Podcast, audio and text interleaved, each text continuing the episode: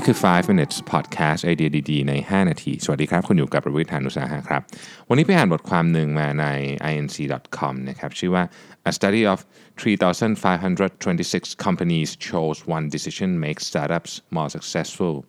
most founders do the opposite นะฮะก็คือเขาไปศึกษาบริษัทมา 3,000 กว่าบริษัท แล้วก็บอกว่ามันมีการตัดสินใจอย่างหนึ่งของสตาร์ทอัพที่ทำให้ประสบความสำเร็จมากกว่าคนอื่น แต่ founder ส่วนใหญ่เนี่ยทำตรงกันข้าม ผมเฉลยเลยแล้วกันนะฮะ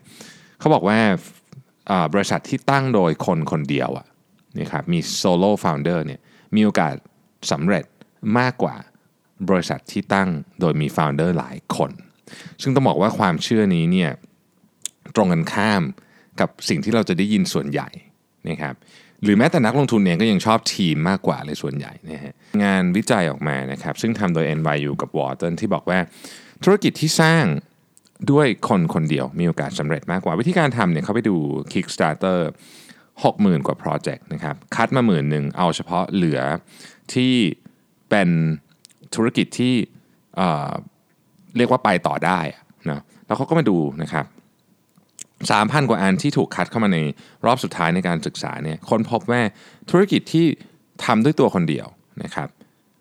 แม้ว่าตอนแรกอาจจะ raise fund ได้น้อยกว่า ก็คือ ขอเงินลงทุนได้น้อยกว่า แต่ในที่สุดแล้วเนี่ยจะ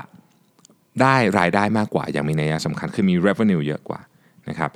ทีนี้หลายคนก็บอกว่าเฮ้ย Kickstarter มันอาจจะไม่ได้เป็นตัวแทนของการทำธุรกิจในโลกจริง ๆ หรือเปล่าเขาก็เลยไปดูธุรกิจจริง ๆ ครับ จาก Crunchbase นะครับซึ่งมันเป็นการศึกษาของพวกเเขาเรียกว่า entrepreneurial dynamics พวกนี้นะครับทีนี้ข้อมูลมันก็ไปในทิศทางเดียวกันว่า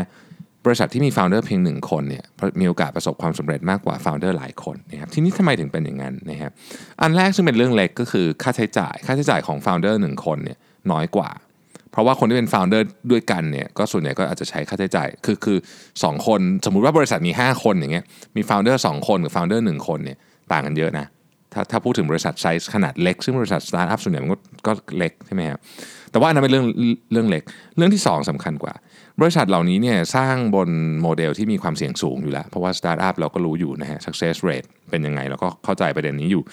สิ่งที่สำคัญก็คือว่าเมื่อมันอยู่บนโมเดลธุรกิจที่มีความเสี่ยงสูงครับสิ่งหนึ่งที่จะช่วยได้ก็คือความเร็วและความเด็ดขาดในการตัดสินใจ ซึ่งบางทีการมี founder 2 3คนเนี่ยกว่าจะตัดสินใจได้มันใช้เวลานาน แถมบางทีเนี่ยนะครับ คิดว่าคิด 2 คนเนี่ย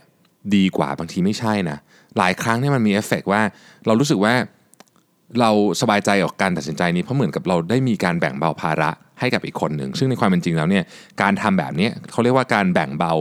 uh, decision fatigue อะคือการตัดสินใจแล้วมันล้าเนี่ยให้กับคนอื่นเนี่ยมันยิ่งทำให้การตัดสินใจนั้นคุณภาพน้อยลงบางทีตัดสินใจคนเดียวดีกว่านะครับ speed คุณภาพของการตัดสินใจ แต่ไม่ได้หมายความว่า การตัดสินใจหลายคนไม่ดีนะทีนี้หลายคนก็จะบอกว่าเฮ้ยแต่ว่าถ้าเกิดว่าเรามีทักษะอย่างเดียวฉันเก่ง marketing ฉันโค้ดไม่เป็นอะไรเงี้ยไปจ้างเอ่อไปมีฟ o u เดอร์มาด้วยกันน่าจะดีกว่าไหมนะครับเขาบอกว่า study บอกว่าจริง ๆ แล้วว่าเอ่อ expertise หรือว่าความสามารถที่ founder ไม่มีสมมุติว่าเป็นคนที่ตั้งบริษัทขึ้นมาคนเดียวเนี่ยไปจ้างเอาเนี่ย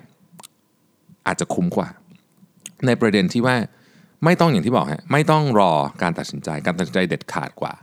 แล้วก็ที่สำคัญกว่านั้นก็คือ ไม่ต้องแบ่งเบาคือเราจะไม่มีความอยากแบ่งเบาภาระของการตัดสินใจยากๆนี่ยให้กับใคร ซึ่งพวกนี้เนี่ยเป็นเรื่องที่สำคัญมากในธุรกิจที่มีความรวดเร็ว มีความเสี่ยง มีความไม่แน่นอนสูงแบบสตาร์ทอัพนะครับเขาบอกว่าทั้งนี้ทั้งนั้นรีเสิร์ชทั้งหมดที่ทำมาเนี่ย ก็ยังไม่สามารถสรุปได้หรอกนะครับคือคนจาก NYU กับ Wharton หัวผมก็ยังไม่สามารถสรุปได้หรอก เพราะว่ามันยังมีตัวแปรอื่นอีก แต่เอาเท่าที่มีข้อมูลณวันนี้นะครับรู้สึกว่าการ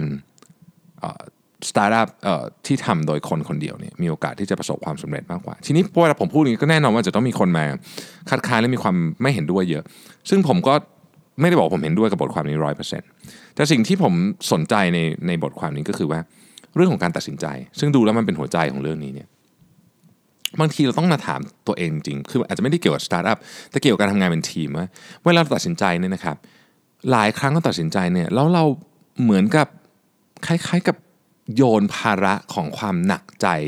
ของการตัดสินใจหรือความยากของการตัดสินใจเนี่ยไปให้คนอื่นแบบเพราะเรารู้ว่าเฮ้ยนี่เป็น team decision ไงนี่ทำหลายคนไงถ้าถ้าเกิดฉันตัดสินใจผิดก็ไม่ได้เป็นฉันคนเดียว ถ้ามันมี feel นี้อยู่เนี่ย อันนี้อันตรายนะครับผมคิดว่าสิ่งที่ได้จากบทความนี้ไม่ใช่ว่าคุณทำสตาร์ทอัพเป็นทีม หรือเป็นเดี่ยวอันไหนจะสำเร็จมากกว่ากัน แต่ว่าเราต้องมาดูว่าเวลาเรากำลังตัดสินใจอะไรสักอย่างเนี่ยเราได้โยนแบ่งเบาโยนหรือแบ่งเบาภาระเนี่ยไปให้กับคนอื่นในทีมหรือเปล่านะครับขอบคุณที่ติดตาม5 minutes นะครับ สวัสดีครับ